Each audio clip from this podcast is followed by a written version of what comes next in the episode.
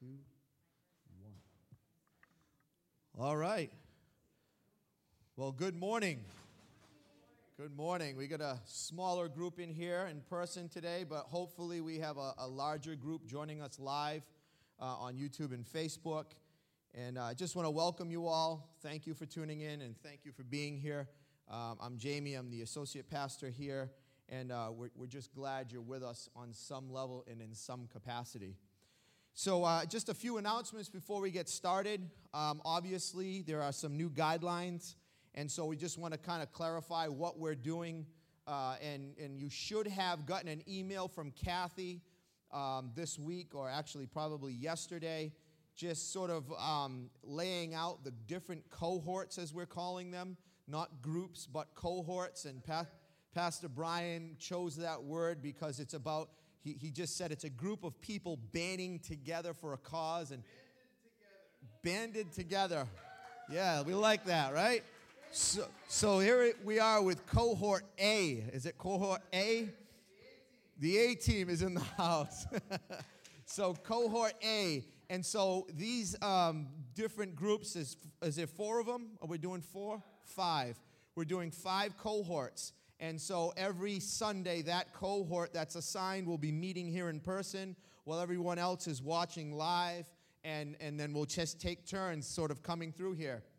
The reason for that is obviously because with the new guidelines, they've cut us down to a maximum of 25 or so people in this room. And so we want to obviously abide by those guidelines, the wishes of our landlords and the state as well. But we're finding a way to meet.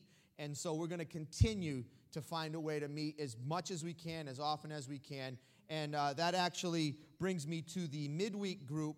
Uh, on Wednesday nights, as you know, we have a midweek service. We've continued that, um, and that obviously um, has the same guidelines. But the, the fortunate thing for us is that we've been sort of averaging about 20 to 25 people on a Wednesday night.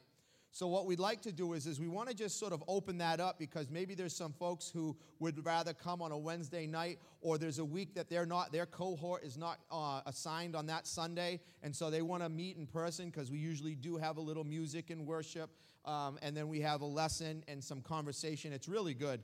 Uh, and so, if you do want to get involved with us, uh, speak to me or Pastor Brian. And what we're talking about doing is, is a, a reservation list kind of like we have been doing for the Sundays. So that way, if we get to that point where we're at 25 or more, uh, we can start to do another set of cohorts, maybe A and B, and, and there'll be more people banded together for Christ, right? Amen. So um, we want to encourage that. We want to encourage you. Uh, Pastor Brian's message here today is about perseverance. It's called Don't Give Up. And it's funny because, like, you know, I, as I was just talking to Bernice prior to service, and we were just sort of saying how important it is for us, sort of in these times, to keep pressing forward and pushing on. And so I'm going to share something very quickly um, before Pastor Brian comes up because he's going to share an update about uh, with, our, with our missionaries uh, in Guatemala, Emma and Renzo. But before he does that, I just wanted, as I was getting ready this morning and I was reading 1 Corinthians chapter 9, verses 24 through 27, Paul says, Do you not know that in a race all the runners run, but only one receives the prize? So run that you may obtain it. Every athlete exercises self control in all things. They do it to receive a perishable wreath, but we an imperishable. So I do not run aimlessly.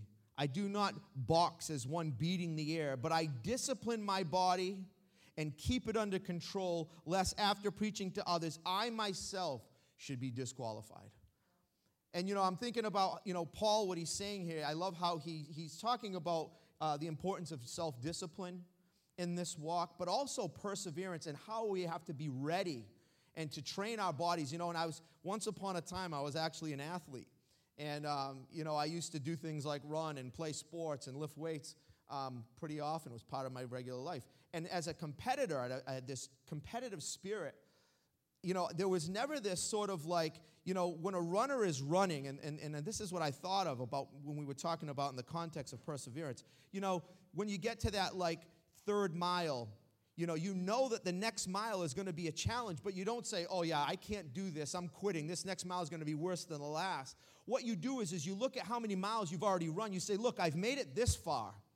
or I've won this many games, or we've beat that opponent before. And you say, So I have it in me, or we have it in us to sort of win and to continue on. And this should sort of give us that opportunity, that ability to fight. It's called a fighting spirit, a winning spirit. And that's what I think Paul is talking about here. And what Pastor Brian is going to preach on is, is us not giving up, that in the face of adversity, we have opportunity. And we've come this far, right? As a church, the church has been around for thousands of years. And so this little virus here is definitely not going to be the thing that knocks us out. It says the gates of hell will not prevail against the church of God. Amen? And so we have to remember we're on the winning team. And we got to stop living as if we're not. And I think a lot of us have. We've given up mentally or even spiritually. And so, as, as, as Bernice and I were talking, she reminded me you know, there's things in our lives that we've had the opportunity over these past several months to really look at that maybe we were taken for granted.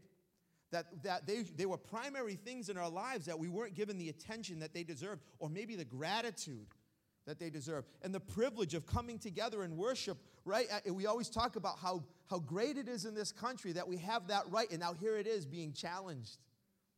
So, what do we do? We don't give up. We persevere, we push on, we train ourselves for these moments. That's what Christianity is. Amen? So I'm going to have Pastor Brian come on up, and he's going to share a little bit about uh, Emma and Renzo before uh, I open us up in prayer this morning.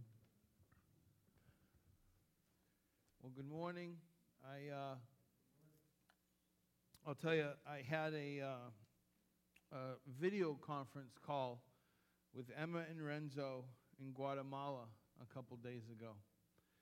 And, you know, as, as we've kind of wrestled through some of the things Jamie just touched on, the challenges for everybody and, and the struggles and, and, you know, wanting to get together and be comfortable Emma and Renzo had shared with me how, you know, they were able to get a house. They don't have any furniture, they don't have any appliances. They're going through their food, their supplies. They, they're trying to get places that are so far away that the government's saying don't travel there because there's so many people in need because of the earthquakes. The people have lost everything. And they're there, and I'm sitting, and again, I'm not, I'm not I'm not trying to guilt us, but I'm sitting there in my beautiful house in this comfortable leather chair, and they're telling me how much of a blessing it is that I'm, I'm encouraging them and praying with them. And here they are, literally risking their lives. And then, you know, simply saying, we're asking for prayer, and, you know, we don't have any furniture yet, we don't have any appliances, but, you know, and I just thought to myself, we complain because we can't all get together in our comfortable building with our comfortable chairs, and, and, and, and I get it. But here they are trying to figure out a way, despite the fact that they have no furniture and no appliances, to travel where the government says it's not safe to go because people don't know Jesus. And they were encouraged by me. We got it, we got it mixed up somehow. So I want to challenge you. You know, one of the things I said to them is we're going to we're going to pray, but we're going to step in the gap. We are able to step in the gap. And I said, so we're going to we're going to raise some money, and the goal is to have part of that say, buy your furniture and buy your appliances and money. That goes a long way in Guatemala. And then half of it is going to go, you buy food, you buy supplies, and you send it to those folks. So we already had like a couple quick conversations. We already got a thousand dollars. But I want to let everybody know here and everybody know online. Reach out to myself, Kathy, Pastor Jamie, and we'll let you know um, but it just be like, you know, regular giving through the same ways, you either notation, um, but just let us know because we really want to bless them in this season and let them know. First of all, pray for them, intentionally pray for them. But we also want to stand in the gap. We want to let them know that, hey, we're going to come alongside and, uh, and enable you to do that. So I just wanted to share that with you and encourage you to prayerfully consider that. What an impact they're having. They're living out the gospel. They're not saying, oh, but there was an earthquake oh, we're not comfortable. Oh, but they're saying, how do we get food? How do we get to those people? Are we saying that? Are we saying that, church? Are we saying, forget about what's going on? How do we get to those people? Amen. Thank you. so it's, it is, it's amazing when you hear about what's going on in other countries and how different it is here, right? Um, we have all kinds of technology and comfort, so it's like we're quarantined and we're complaining about being stuck home with all of our cable TV, our Netflix, and thousands of movies and so on and so forth. Not to say that it's easy, because it is a challenge on some level, but I think we sort of kind of forget about, you know, what it's like elsewhere. We're so privileged. Um, first, uh, first John 3.16, I believe it says, you know, uh, if you have the world's good and you see a brother and sister in need and you don't give it to them, then the love of God is not in you. And so that's the first thing I thought about as, as Pastor Brian was sharing that, and that convicted me is just the Word of God itself. I don't need you to guilt me, Brian. Thank you. So, but anyways, no, it's definitely a great cause. And so, uh, what we're going to do is, is I'll have the worship team come on up, and uh, we're going to transition to worship here. We're going to pray as we start, and uh, there's a few folks we want to lift up as well.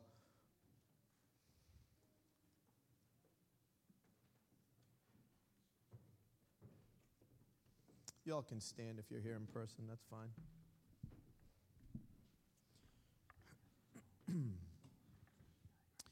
Father, we come before you this morning, you know, grateful for all that we do have.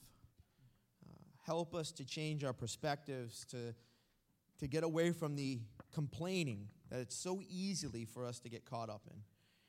Help us to count our blessings, Lord, to remember how good we have it.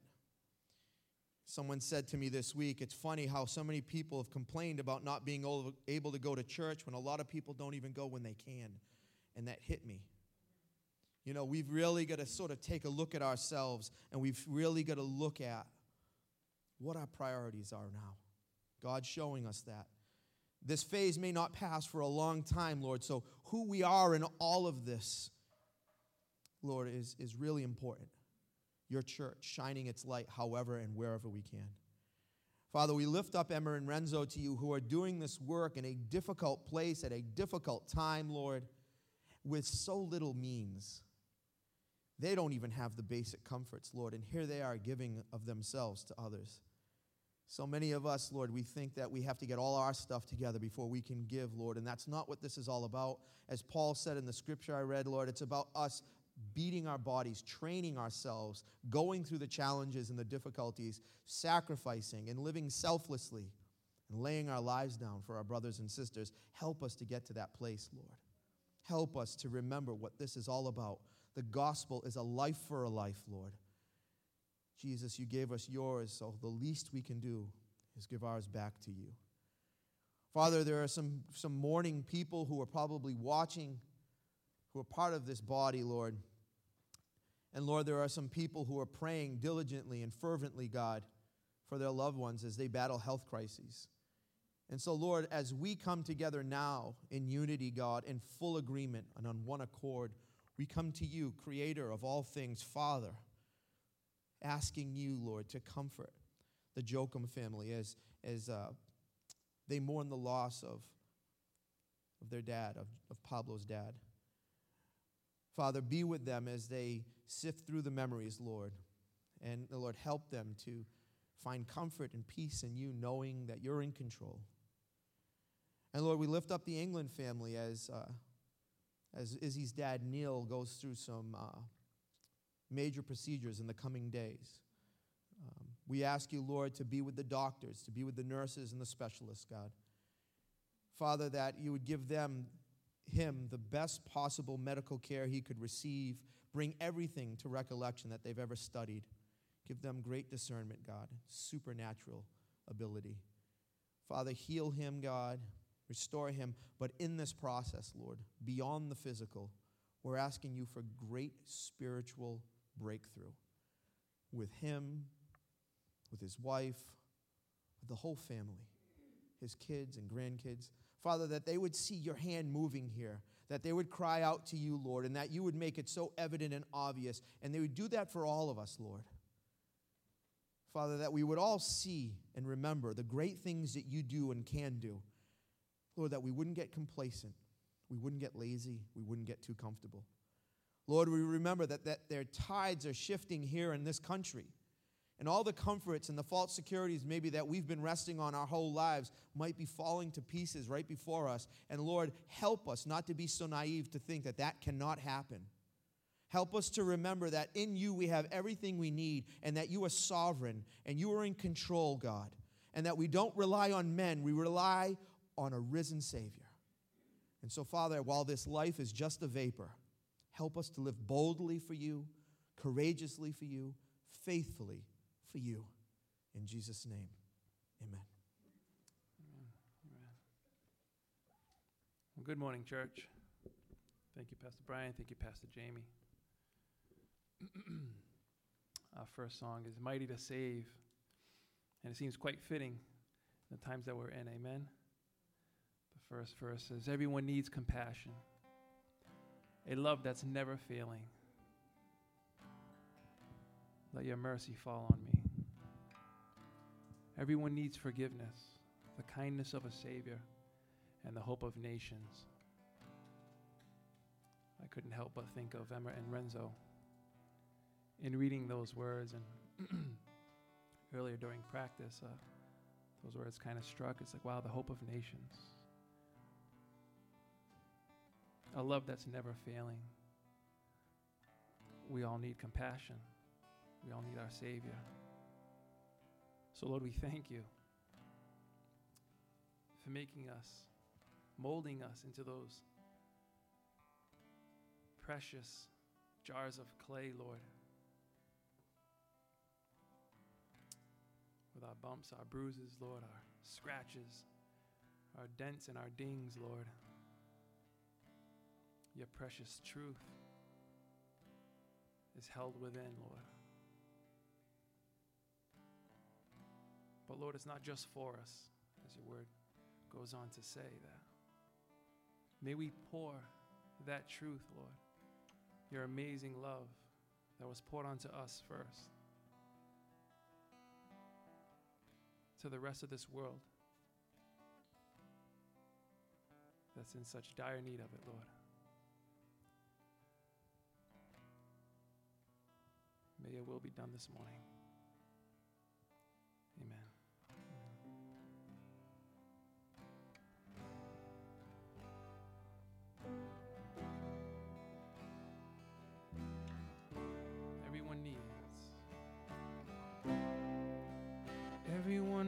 Needs compassion, love that's never failing.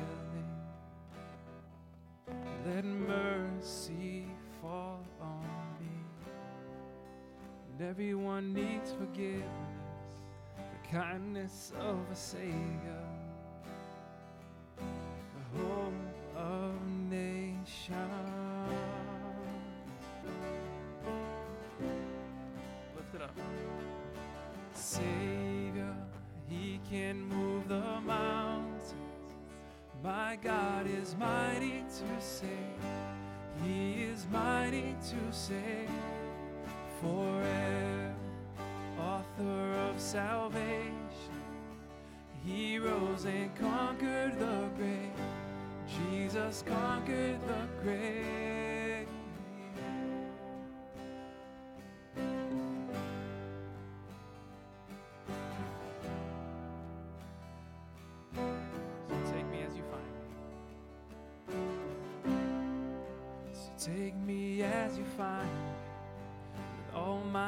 fears and failures.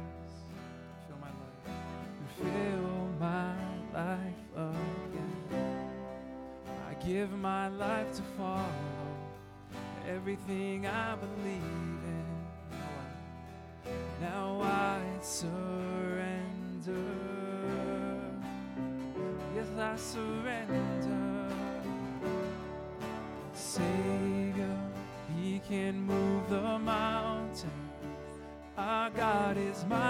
to save. He is mighty to save forever. Author of salvation. He rose and conquered the grave. Jesus conquered the grave. Sing Savior. Savior, He can move the mountain. My God is mighty to save. He is mighty to save forever. Author of salvation. He rose and conquered the grave. Jesus conquered the grave. Shine your light, shine your light and let the whole world see. We're singing For the glory of the risen King. Jesus, shine your light singing for the glory of the risen King. Jesus, shine your light and let the whole world see. We're singing for the glory of the risen King. Shine your light. Shine your light and let the whole world see. We're singing for the glory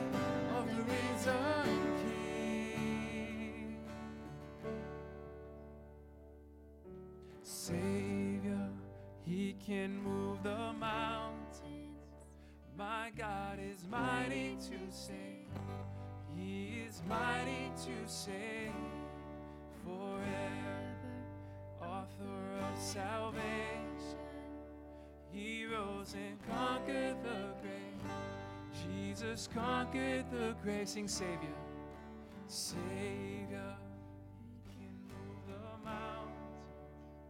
My God is mighty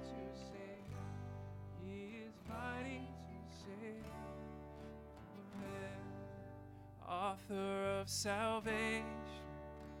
He rose and conquered the grave. Jesus conquered the grave. Amen. Thank you, Lord.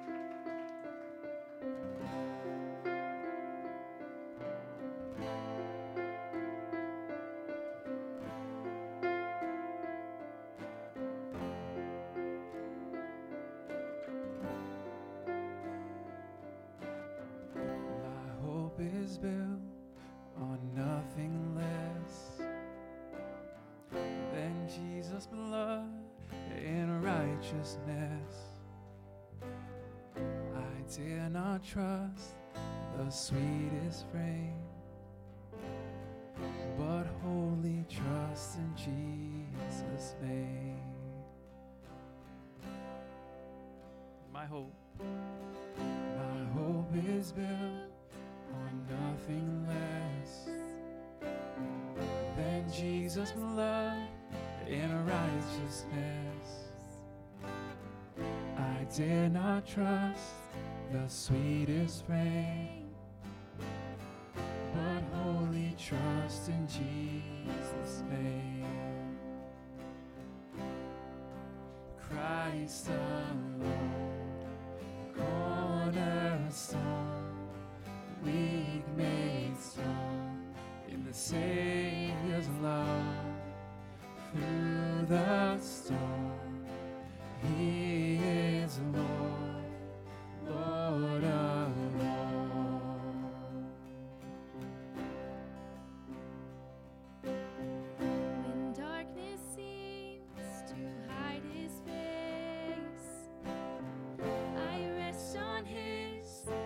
unchanging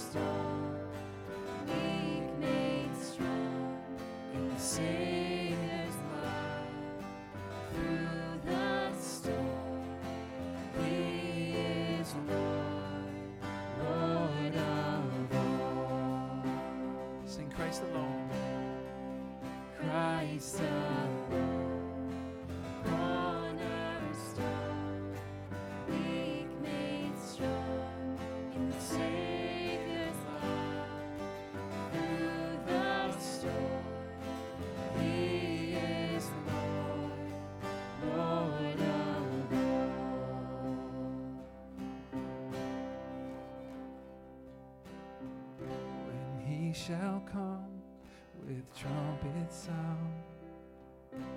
Oh, may I then in him be found, just in his righteousness alone,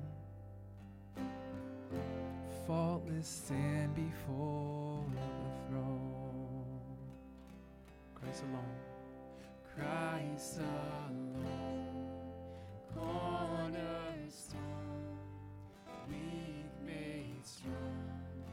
Savior's love. Through the storm, He is Lord, Lord of. Christ alone, one more time. Christ alone, cornerstone, weak made strong in the Savior's love. The storm, He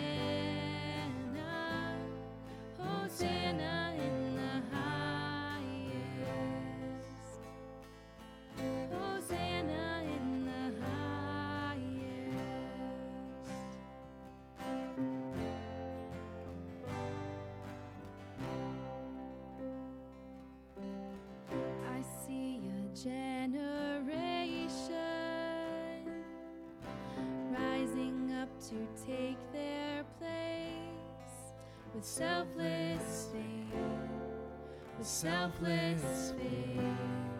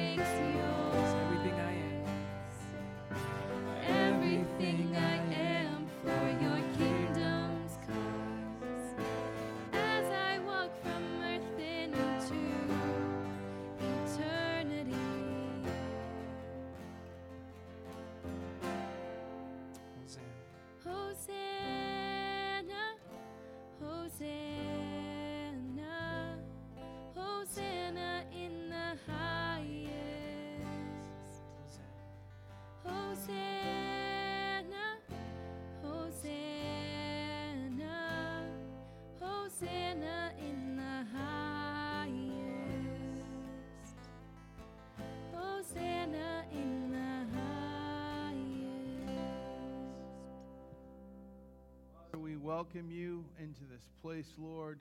We are grateful to be in your presence. Father, to gather together in person and online, God, to be one church, united in our worship of you, in our desire to bring you glory with our lives. And so, Father, we gather here to be changed, Lord, from within by our increasing intimacy with Jesus Christ. And so, draw us now, each one here in this room, regardless of where we are, the week we've had, where we think we need to be tomorrow, put us on pause, Lord, and draw us into a deeper, into a greater intimacy. Give us a hunger and thirst for your presence, for your word, for your righteousness. Cleanse us, Lord. Make us new this morning. It's in Jesus' name we pray. Amen. Well, you may be seated.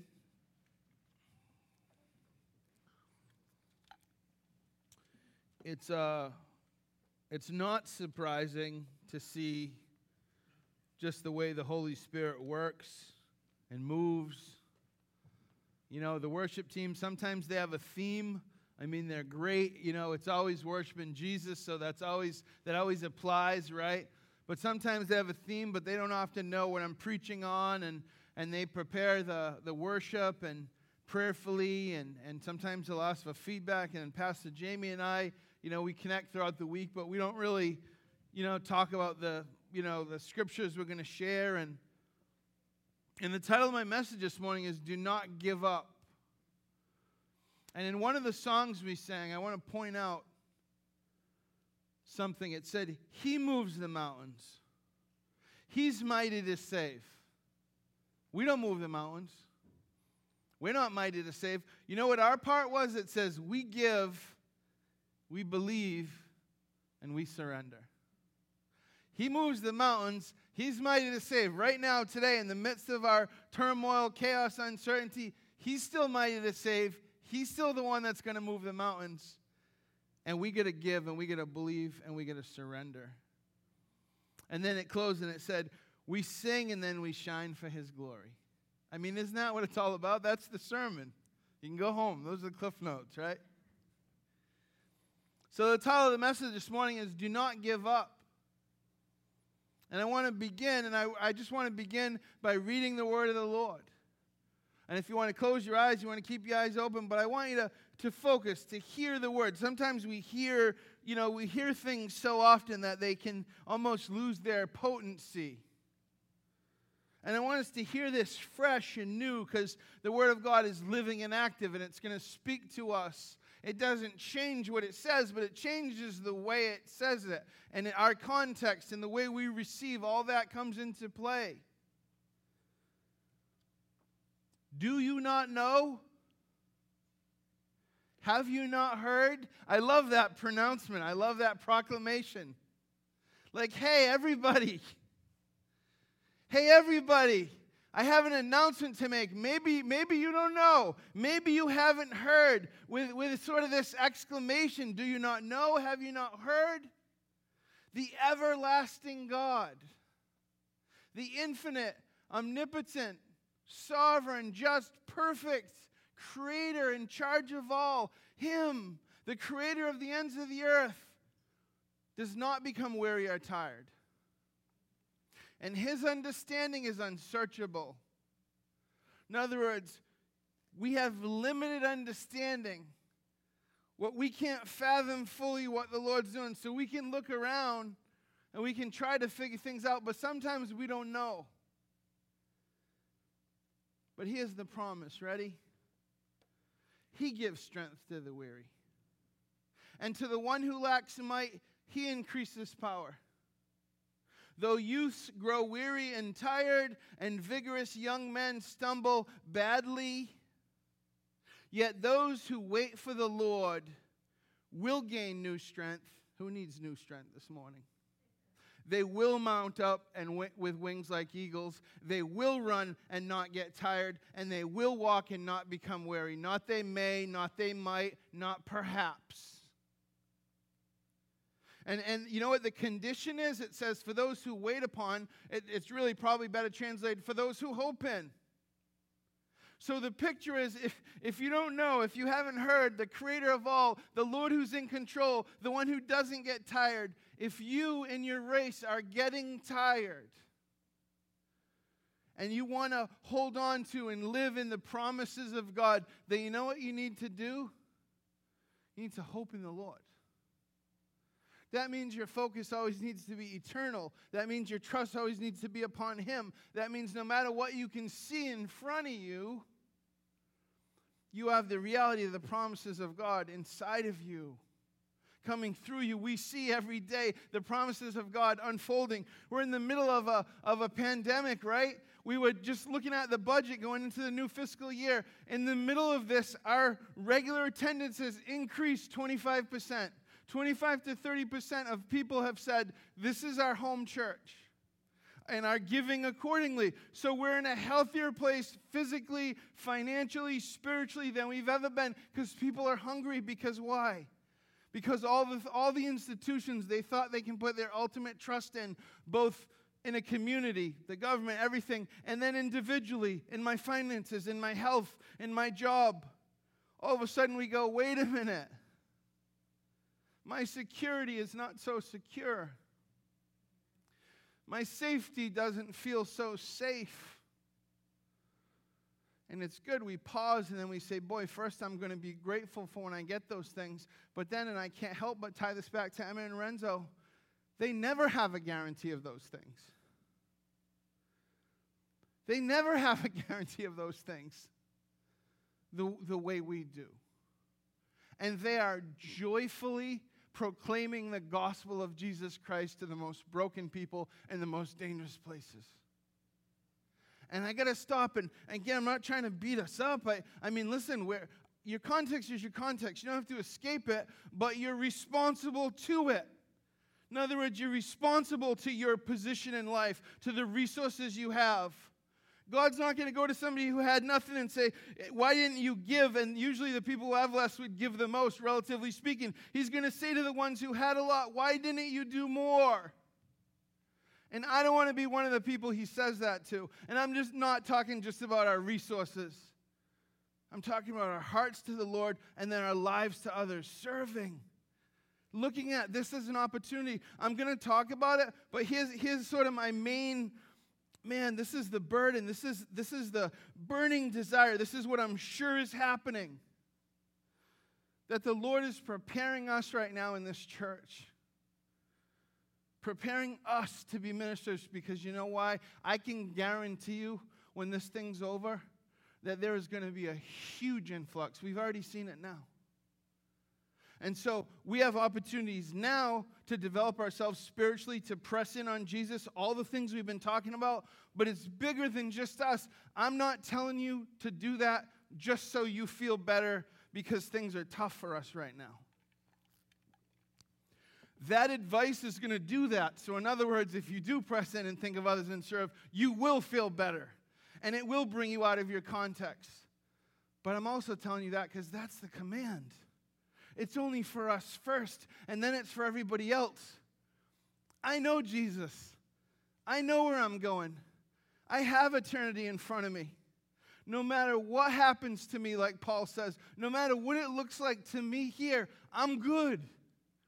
It can't get bad for me relative to those who have no hope in Christ. So, what's my focus going to be? Making my journey comfortable? This is going to be a convicting message because as I'm preparing this, and this was, you know, the way the Lord, the Holy Spirit works here, I have this conversation with Emma and Renzo. Try to connect with them every now and then. Hasn't happened. And I have this video conference with them, and all this stuff comes together. Because this is real life Christianity. This is where it gets messy. This is where people are going, oh yeah, I'm, I'm you know, I'm gonna, I'm gonna run and try to find my comfort and strength in a million other things, like I've done my whole life and broken at the end, the Lord will be there. And he'll still say, Come to me, those who are weary, and I will give you rest. Thankfully, we know that promise. Those who put their hope not in what they see around them, but those who put their hope in the Lord, those who trust in the Lord, those are the ones whose strength will be renewed. Everybody else is just going to get burnt out and exhausted. Because if their hope isn't in Christ, it's in something else. Let's face it, it's been a rough year. But we have to move beyond determining how well we do just externally. You know, Pastor Jamie the other day, he put a, something on his Facebook and he said, How about if everybody lists one good thing that happened to them in 2020? And you know, I thought of it, and, and right away I put, you know, at the time, whatever it was, 320, I said 326 days, I woke up to experience God's grace and mercy again with breath in my lungs for that day that wasn't promised. I'll just start there. Did we forget that? Did we just take that for granted as, like, yeah, I'm alive? I'm probably healthier than most people. I'm speaking to us right now. My relative comfort level is, is above most of the world. I'm, I'm doing all right. What are we doing with our all right? What are we doing? Consider it joy. We, that's, that's what we've been talking about. That's what we, you know, struggles, difficulty, consider it joy, not happiness, not pleasure. Nobody's happy about struggle.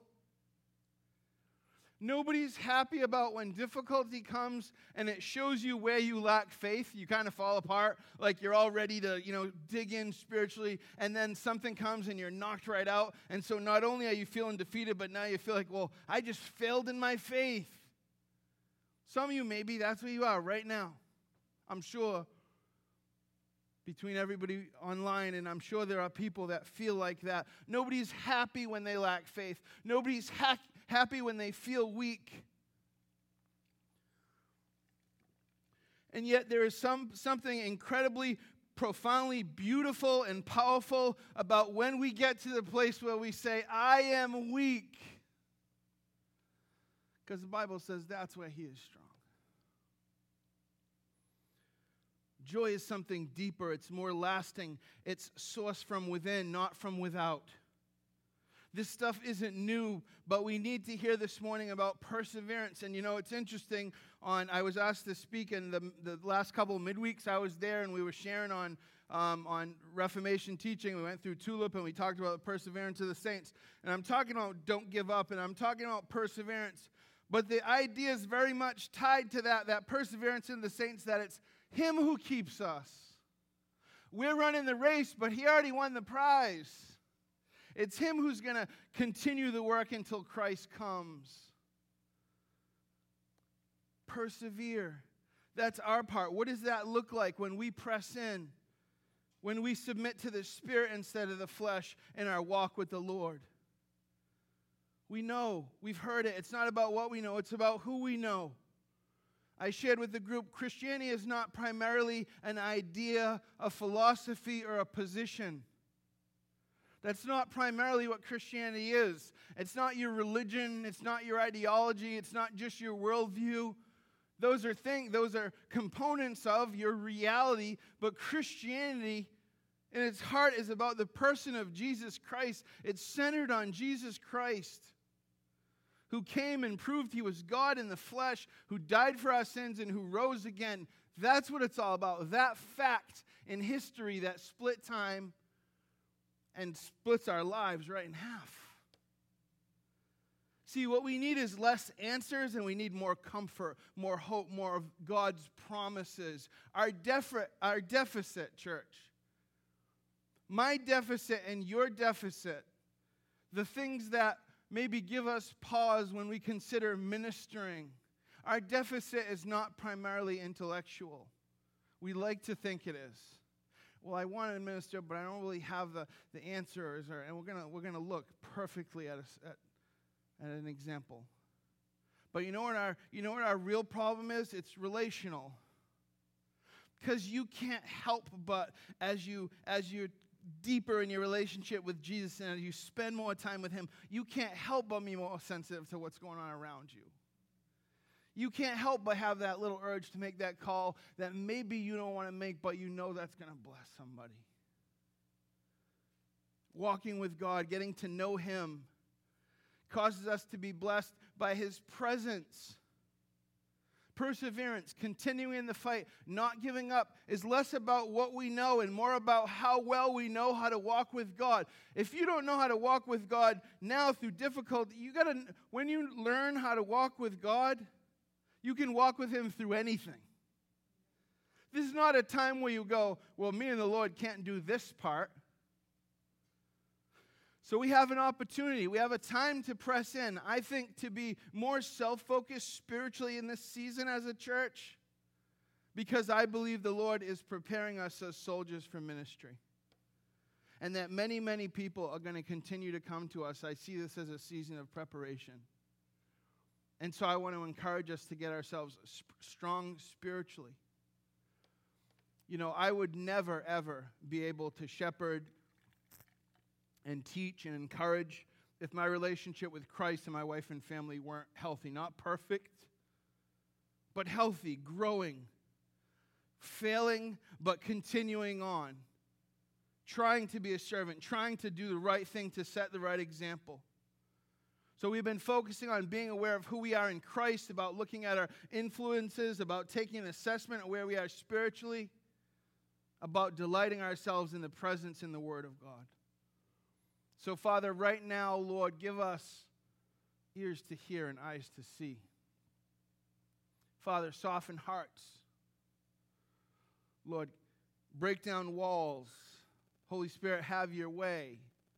Convict, challenge, encourage, direct. Father, help us to submit to you. In Jesus' name. You've heard me say before, probably every time I preach, that People say all the time, Pastor Brian, being a Christian is not easy. And my response is always, you know, it's more difficult not being a Christian. Life is difficult. Life following Jesus is difficult. But I will promise you that walking with Jesus will prove much tougher. Proverbs 16:25 says there is a way that seems right to a man, but its end is the way to death.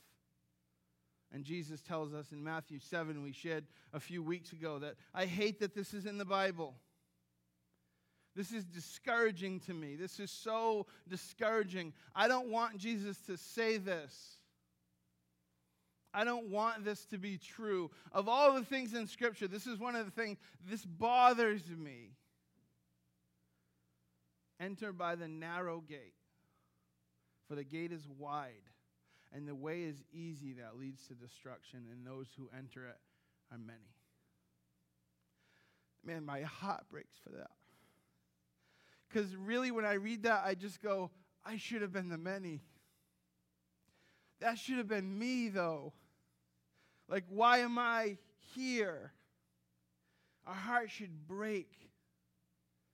For the gate is narrow and the way is hard that leads to life, and those are few who find it. See, it's so hard to do the right thing, and it's so easy to do the wrong thing. It's so easy to, to slide into that default. And sadly, we know that more people will join you on the journey to destruction. It is not hard to pick up the phone and get people who will do the, you know, that's, it's not hard to find people that will co sign wrong stuff it's hard to find people that will speak truth and life to you. See, I know right now, many of us, many of you are going through some very difficult times. And the reality is that there's nobody in this room that will not or has not gone through difficult times. That all of us at some point will have trouble. Jesus said that. I've told you these things. I've told you all about the world, all about, all about the hatred, all about what's to come, so that in me you may have peace. Not in what you know, not in, you know, not in the rituals that you have, not in your gathering places, not in your habits and your rituals, but in Christ. Your peace doesn't come from gathering here, or your peace doesn't come from reading your Bible. I mean, yeah, it does, but because it points to Christ. It's about Jesus. And he says, Take heart or be encouraged or focus on this thing. I've overcome the world. My victory is bigger than your struggle, way bigger. And so, right now, if you're not going through a tough time, There's four things that you can be doing. If you're going through a tough, I've always said, in some sense, if you're here, we're either ministering to you or we're ministering with you. And that's not mutually exclusive. So we're all at times ministered to and we're ministering, and that's the healthy dynamic. That should always be the case. But sometimes you're in a season where you're just being ministered to. And other times, the dynamic should be if you're in a season where you're relatively healthy, you should be primarily ministering, right? Do we get that? That's how that should look in our lives. It's likely that many of us might not be doing what we really ought to do.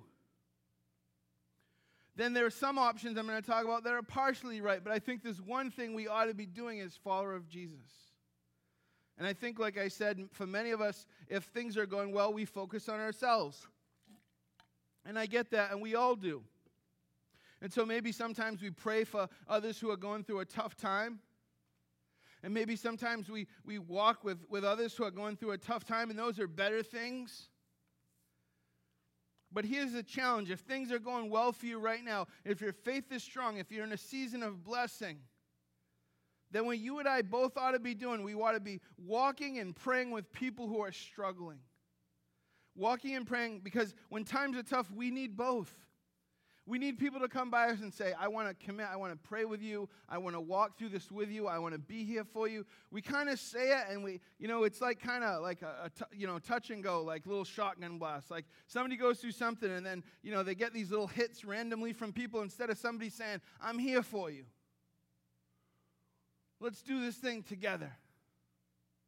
You know, C.S. Lewis, in, in one of his books, he talks about, you know, weeping on a bench, and people, you know, you're there crying, and they want to comfort you, and they don't want to say the wrong thing, and they don't know what to do and what to say. And he said, all, you, all you're looking for is somebody to just sit on the bench with you.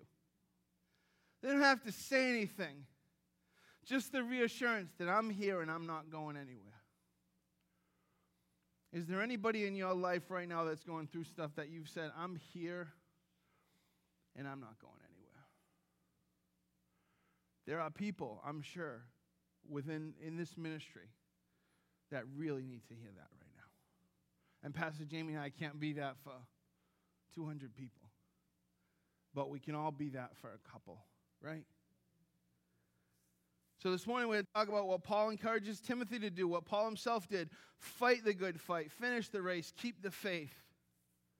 In Micah 7, verse 7 and 8, it says, But as for me, I will watch expectantly for the Lord. I love that. What, I'm, what am I doing? Oh, I'm focused on eternity. Oh, my eyes, I'm, I'm waiting for the Lord. I will wait for the God of my salvation. My God will hear me. What an awesome prayer. I will wait expectantly for the Lord. I will wait for the God of my salvation. My God will hear me. Do not rejoice over me, my enemy. Though I fall, I will rise. Though I dwell in darkness, the Lord is a light for me. Though I fall, I will rise. That's what makes the difference.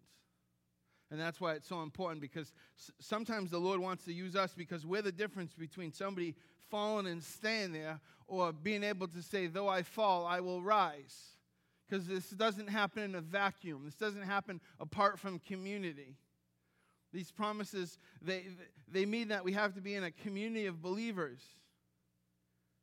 We think of perseverance in the Old Testament, right? Some stories come to mind. We think of Joseph with the Old Testament, we think of Job. I said to, to my wife, I said, I want to bring some Old Testament. I want to preach in the Old Testament more. And I'm thinking of perseverance, but no Job, no Joseph. Kind of, we all, we, we get that.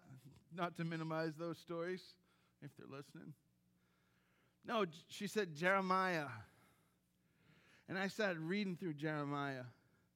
And I told her I was reading through it, and like an hour later, I'm like, honey, I'm, my whole sermon's all messed up now. I'm, I just want to preach through Jeremiah. I was like, my whole, I just, this whole thing. I just want to go through Jeremiah. So I talked to Pastor Jamie, and in the next probably four weeks or so, with him and I together, we're going to preach through Jeremiah because there's so much there.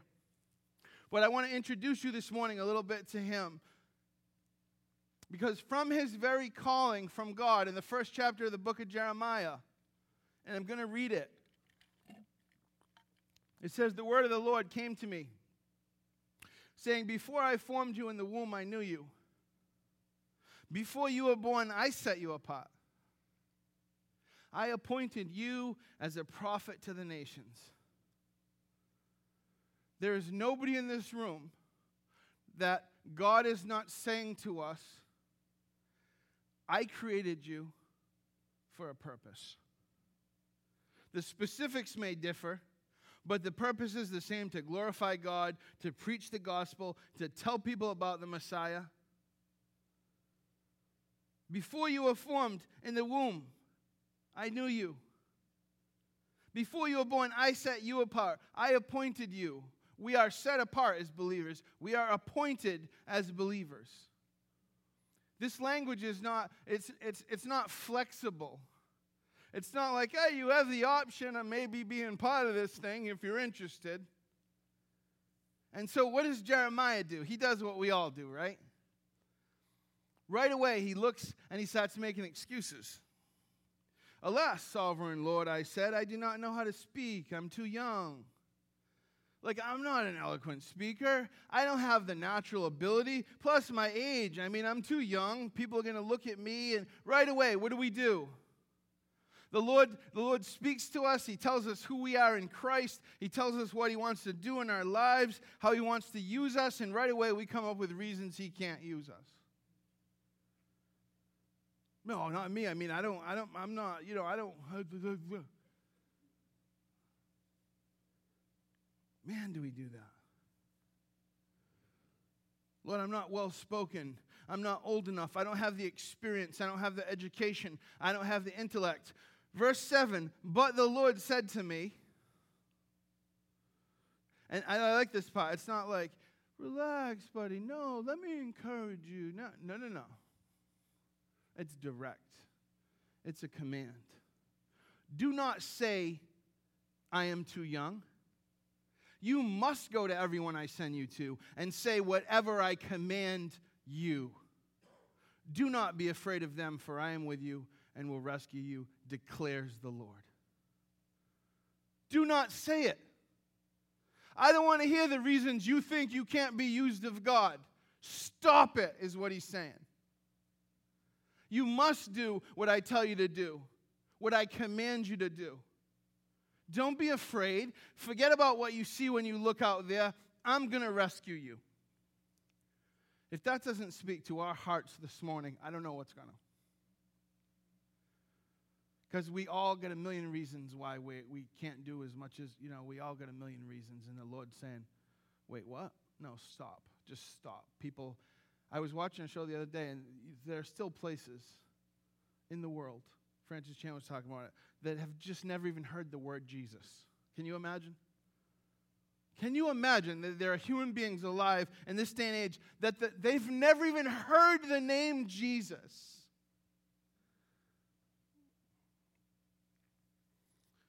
I like this rebuke. I like this direct stop making excuses. This is what I'm commanding you to do. Just, just stop it. You must go. And then do not be afraid. Or fear not, and I and you've probably heard Jamie or I preach this before, but you know, fear not or do not be afraid. You know that's the most repeated command in all of Scripture. Of all the things that the Lord commands you and I to do, the thing He commands us to do the most is do not be afraid. How remarkable is that? It's not just advice, it's a command. Don't be afraid. Persevere. Don't give up. Don't stop. Keep your eyes on Jesus. Then verse 9 says, Then the Lord reached out to me, his hand, and touched my mouth and said to me, I have put my words in your mouth. Today I appoint you over nations and kingdoms to uproot and to tear down, to destroy and to overthrow, to build and to plant. It's my word in your heart. It's my will that you're doing, and you're not going to understand maybe what it looks like, but you go. God's saying, I am the one doing the work. I am the one who will do the work. It'll be much greater work. The Bible says we will do greater things than Jesus did. It says that. It says that in Scripture. What does he mean? What does he mean? Jesus did these remarkable. How are we going to do better things? Well, let's think about it this way. When Jesus was here, he was still limited in one time and one space in the flesh incarnationally, right? There are billions of self professed Christ followers on the earth. What is the greatest work that can happen for the kingdom? Souls coming to Jesus. We got to do the work, folks. And yet, it's His words, it's His power, it's His commands, it's His presence. But we got to obey, or we can sit on the sidelines. Be like, oh, I'm on the winning team. Yeah, I don't even really want to play anymore. Actually, I know our team won. And so you, you know, you guys are good. I can coach. So if you want, what I'll do as a Christian, I'll stand on the sidelines because I'm on the winning team. I'll tell all you guys how to play. I'll point out when you're playing wrong. I don't really want to play though. You know, I might pull a muscle. And we'd be like, well, that's ridiculous. That sounds absurd. And then we look at our spiritual lives and we go, whoa. Again, guys, this isn't me preaching this to you. Just because I'm up here, the one teaching, that doesn't mean that. Uh, this is the Word of God cutting through all of us, so please don't take this ever as me suggesting to you that I got this figured out, but boy, do I want to have it figured out. Boy, do I want with every fiber of my being to live against this selfishness that pervades every decision, every day, every moment. That I want to be so selfish, but something inside me says, Lord, help me to fight that fight. Because there are other people, because it's not about me and my family. We're, we're all right. It's about the people who've never heard the name Jesus. Do you know I got some emails, and I don't say this other than to just say you don't know the impact ministries have. We got some. Emma and Renzo said, you know, we watch the service all the time. We got a guy in Nigeria who shared with us, oh, we, we watch the service all the time. You have no idea how many people are being impacted by this ministry, and not just this ministry, but by the gospel. Why? Because believers are faithful to continue to do the things we've been called to do since the beginning. Jeremiah was blessed by God and tasked with preaching God's word to his people. And he is an example of continuing to persevere when it gets lonely. When you feel like you are fighting against everything and everyone, and you are all alone, and you're the only person trying to proclaim the name Jesus, and you look around and it seems like nobody else is doing it. Still do it. Still do it. Because Jeremiah's faithfulness to share God revelations to an unfaithful nation is the ultimate example of perseverance in preaching and teaching and living and sharing the gospel. And he faced threats and prison and much more. It's easy to, to forget how fortunate we are. Like Pastor Jamie said, you know, people complain they can't get in service now, but when they could, did they? There are some places that they're not free to say what they want. We are free, which means that we have both the choice, the decision, and the mandate from Scripture to proclaim the gospel. And yet we don't do it in places where it's illegal, where they could be sentenced to death for proclaiming the name of Jesus and you can't stop them.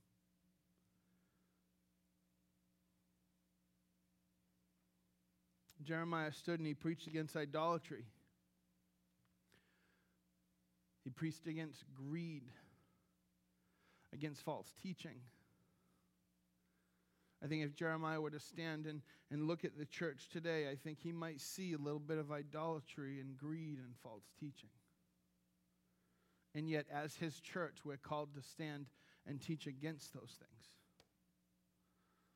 It's not going to help when the world sees a church that increasingly concedes to a culture that is more lost than ever, that is searching, and that is getting very, very disconnected. We're going to hear more about Jeremiah and his ministry.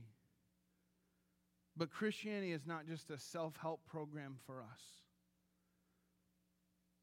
Christianity isn't just a self, Christianity isn't, I have goals and Jesus may be able to help me accomplish those goals, so I'm going to add him on. That's not what it is. Christianity is saying, I now want to align my life and my will according to Jesus' goals for me. You see, everything wrong with the church, everything wrong with why so many people are lost and searching is because they're trying to make themselves known instead of Jesus. Jesus wants to use us to accomplish his goals. He doesn't want us to use him to accomplish our goals. And I think too often we do. The phrase comfortable Christianity is an oxymoron, folks. I love this quote by C.S. Lewis. You know, because we, we, we acknowledge that certain changes need to be made, right? So there's nobody here, I don't think, and if I would say, you know, uh, the areas of your life you don't want to change at all, sh- certainly there are areas, but there's nobody that here that probably would say, I don't want any change at all. I, I think it's probably safe to say that everybody in this room would say, yeah, you know, I want God to change some things in my life. I mean, if you're here and you're at the point where you say, yeah, I don't need God to change anything, please see me after service and we'll talk. But, and I love this by C.S. Lewis because listen to what he says. Imagine yourself, yourself living as a house. For some of us, that's easier than for others. Imagine yourself living as a house. God comes in to rebuild that house. At first, perhaps you can understand what he's doing. He's getting the drains right and he's stopping the leaks in the roof and so on. And you knew those jobs needed doing, and so you're not really surprised right? Yeah, well, obviously the Lord was going to deal with those things in my life. I mean, he needed to. But then presently, he starts knocking the house about in a way that hurts abominably and does not seem to make sense. Hello. Okay, Lord, I was good with, the, with some of this, but whoa, whoa, whoa. Wait a minute. I, let me see the blueprints. What are we building here? This is not, I don't even know if I want to be part of this thing. What on earth is he up to? The explanation is that he's building quite a different house from the one you thought of. He's throwing out a new wing here. He's putting on an extra floor there. He's running up towers. He's making courtyards. You thought you were going to be made into a decent little cottage, but believe me, he is building a palace because he intends to come and live in it himself. You know, I said before, and, and Izzy shared it, that you know, our effectiveness is equal to or greater than our surrender, right? That's, that's the equation. It's so easy, but it's so difficult. How much are we going to give up? Embrace the struggle. You know, Paul is the ultimate example in the New Testament of perseverance. Paul is the ultimate example of like a, a changed life. Like, I'm going to kill Christians. I want them all to be abolished. I'm going to stand by. Like, we kind of brush over this stuff. But it, it was not a pleasant thing to have stood by and had Paul see what Paul saw, right? We know where, where I'm going with this. So Paul was not just like a little rough around the edges kind of guy. Paul was pretty much as far from Christ as you could be, right? And yet, for his commitment to Christ and his ministry, Paul says this 2 Corinthians 11 23 through 33. He talks about how he was imprisoned repeatedly. Not once, repeatedly. Yeah, go to jail again. He was flogged, exposed to death again and again, received 39 lashes five times, beaten with rods three times, pelted with stones, shipwrecked three times. Those are just a few of them. And what does Paul say? In 2 Corinthians 11:30, if I boast, if you look at my life and there is anything in me that stands up and says, Look at this, Paul says, I boast in my weakness. Paul says, You look at the things that I am so unable to do so you can see the things that God is doing in and through me. That's a heart. That's the heart of a man who's been so radically changed by Christ. There's no going back. That's the gospel. And this Paul writes to us and says, So let's not get tired of doing what is good. Why does he have to tell us that? Because we're tired. Because it's easy to get tired. It's easy to say, you know, nobody else is doing good. I, I just can't keep doing this alone. And you're right. You can't. We can't. But Jesus changed the world. 12 people he started his church with. Don't give up. Paul says at just the right time, we will reap a harvest of blessing if we don't give up. Not we might, we will. I mean, can you imagine what it would look like if suddenly, you know, this thing ends and, and hundreds of people come to Christ, not just South Coast Church, but then, then what from our perspective? Oh, Lord, we don't understand why you did this. It doesn't make sense, Lord. Why would you do that? He's like, in case you guys forgot how this whole thing works, he is patient, not wanting anyone to perish, but all to come into the saving knowledge of Jesus Christ. Therefore, Paul says, whenever we have opportunity, we should do good to everyone, especially those to the family of faith. Don't give up. There's a blessing coming. You know, we, we know we've read through so much James lately. We know James is a half brother of Jesus. It was probably the first book written in the New Testament. He wasn't a believer until after the resurrection. And he becomes the head of the church in Jerusalem, mentioned as the pillar of the church. And he tells people who are scattered from the persecution, he tells people who were being Christians together in one place and who are now separate to keep being Christians, even though you're separate. That's the context of James's consider it pure joy when you face trials because your character is being developed, because your maturity, persevere, church.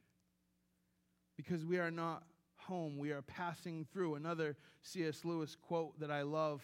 He says, Our Father refreshes us, refreshes us on the journey with some pleasant inns, but He will not encourage us to mistake them for our home. In other words, there are things in this life that are blessings and that bring us joy and that we can be grateful for and acknowledge nature, relationship, beauty, love, art, all these things that we can say, Thank you, Lord, for your beauty, your, your, your creation. But this here, this doesn't compare to home. This might be a pleasant inn. This might be a slightly comfortable, but, but don't, don't mistake this for your home. Keep that eternal perspective and focus. James is about practical Christian living. And it was written to those people who lived in a culture and time where it wasn't popular to be a Christian. And so, my question is has it ever really been? And I ask the uh, worship team to, to come up now. The familiar verse of James that we read all the time, chapter 1, verse 2 and 3. Consider it pure joy, my brothers and sisters, when you face trials of many kinds, because you know that the testing of your faith produces perseverance. In Greek, the word for perseverance is, is hupomone. I don't know if I've pronounced that right. It's all Greek to me. You see what I did there? But it basically it, it describes the ability of a plant to thrive in a harsh environment like the ability of something to grow where it looks like it's impossible for it to grow. That's like the, the, the, the, picture there. So the context even isn't just like, oh, you know, you're close, just give it a shot. The context is if you persevere, the impossible from your perspective will begin to happen. And later, Greek and Jewish literature, it was referred to spiritual staying power. It was referred very much to the martyrs, to those who are able to die for God because they had this, this perseverance, this faith that enabled them to continue. Somebody who's not swerved from their main purpose. I think the church, I think we've allowed a whole bunch of things to sway us from our main purpose. Our main purpose is to gather to worship the Lord and to be equipped to do the work of the church to preach the gospel. It's not just to gather together so we can get smarter and feel better and our spiritual lives can get more deep and then we just stay in this little cocoon. Some churches do that and it may be safe, but it's not the call. The call is not safety, the call is proclamation of the gospel, being made into the likeness of Christ and being eternity focused. We give, we believe, we surrender. He moved the mountains, and He's mighty to save. Church, as we sing, let us shine for His glory. Amen. Please stand.